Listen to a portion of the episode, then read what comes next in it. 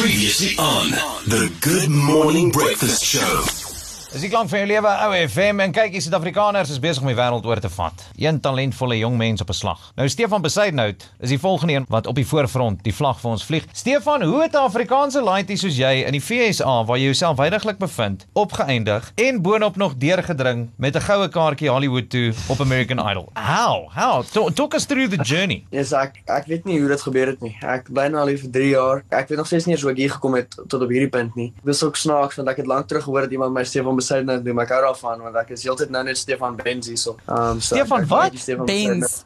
Benz. Stefan Benz. Like the car. Ja, nee, ek like dit. Ek like Stefan Besuidnout. Dis my regte naam. Maar ja nee, ek ek meen ek bly nou al hier vir 3 jaar. Hierdie idol goeters is nou eers recently nou dat ek hierso bly en ek meen ek dit dit dring nog regtig in in my kop dat ek besig is om te doen en regtig die droom wat ek gehad het toe ek al klein was nou ek lewe dit nou. So dis is nogal crazy. Wow, Stefan Besuidnout, Suid-Afrikaner wat 'n goue kaartjie gekry het of 'n sogenaamde golden ticket, meer onlangs op American Idol. Hoe oud is jy nou, Stefan? Ek is nou 16. What? ek is Wow.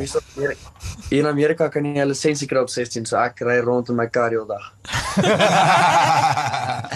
en elke tiener in Sentraal Suid-Afrika het nou net jaloers geword. Okay, uh, Stefan, maar wat se liedjie het jy gesing met jou audisie? My audisie het ek 'n liedjie gesing met die naam van uh, One Last Cry deur Brian McKnight. 'n Paar mense ken hom, maar nie almal ken hom nie. Dis nie soos die gewildste liedjie nie, maar hy was een van my gunstelinge soos wat ek groot geword het en ek het hom altyd gesing by kompetisies en so wat ek die huis stap en ek kom omtrent elke dag. So is een van my gunsteling liedjies en ek het gedink ek gaan my stem afwys en ek meen ek het die golden ticket gekry, so hy hy het gedoen wat hy moes doen. Okay, well, well sien dit dat jy hom nou elke dag daarso in die gange van jou huis sing. Uh, gee ons gou-gou 'n klein voorsmaakie van wat afgespeel het toe jy gaan deelneem met aan daai audisie waar jy die goue kaartjie gekry het om Hollywood toe te gaan. But if one last cry, one last cry before I leave it all behind, I gotta push you out of my mind this time. Stop living a lie. I guess I'm down to my last cry. Sure, what a talent. Creepers. Wow, wow, wow. And that's the voice of a 16-year-old. 16 year old Sure. who got a golden ticket, hey? going to Hollywood, taking over the world, flying the flag for SA in the USA currently. Stefan, vat ons deur daai oomblik toe jy in dieselfde vertrek staan as mense soos, jy weet, Katy Perry. Luke Bryan. Ja, en hulle sê vir jou, "Hey, Stefan, ons dink jy is ongelooflik talented. You're going to Hollywood. Here's your golden ticket." Ek gaan nie vir jou nie, ek het ek het nie gedink ek gaan vreeslik senuweeagtig wees voor die tyd nie en ek en ek was nie te senuweeagtig in die dae voordat ek geaudisie het nie, maar toe ek buite die kamer staan op pad om in te gaan, net voordat ek ingegaan het, toe raak dit reël, jy weet. Soos wat ek instap, sien ek hulle gesigte. Ek ek onthou my mond het so droog geraak, ek het net desperately water nodig gehad.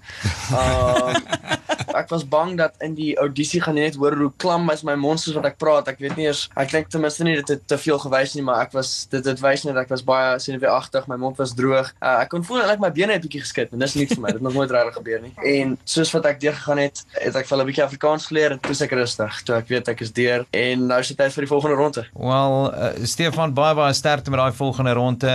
Go and make Hollywood your own. Your time to shine is now. South Africa is extremely proud of you. En nou aan die vlag vlieg en go for it. Baie dankie meneer, waardeer. Maar ook, voordat ons weer baie sien hè, die een ding wat jy nou genoem het, jy Ja. het vir hulle 'n bietjie Afrikaans geleer. Yes. This is this is what went down following his audition. How do you say uh, you're going to Hollywood in Afrikaan? Jy gaan Hollywood toe.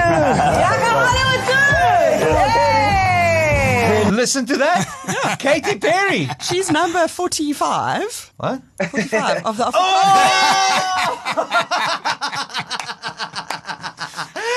ja, wat so Charlize? Ah, look at that. Katy Perry, wat die ranks join as nommer She did that well. 45. She her pronunciation was pretty good, hey? Uh, nie te bad nie. Definitief nie te bad nie. Uh, Stefan, ons uh, volg jou loopbaan, alle sterkte toe en uh, ons hou vir jou dop. Dit beteken baie ek waardeer. Baie dankie. The Cheers buddy.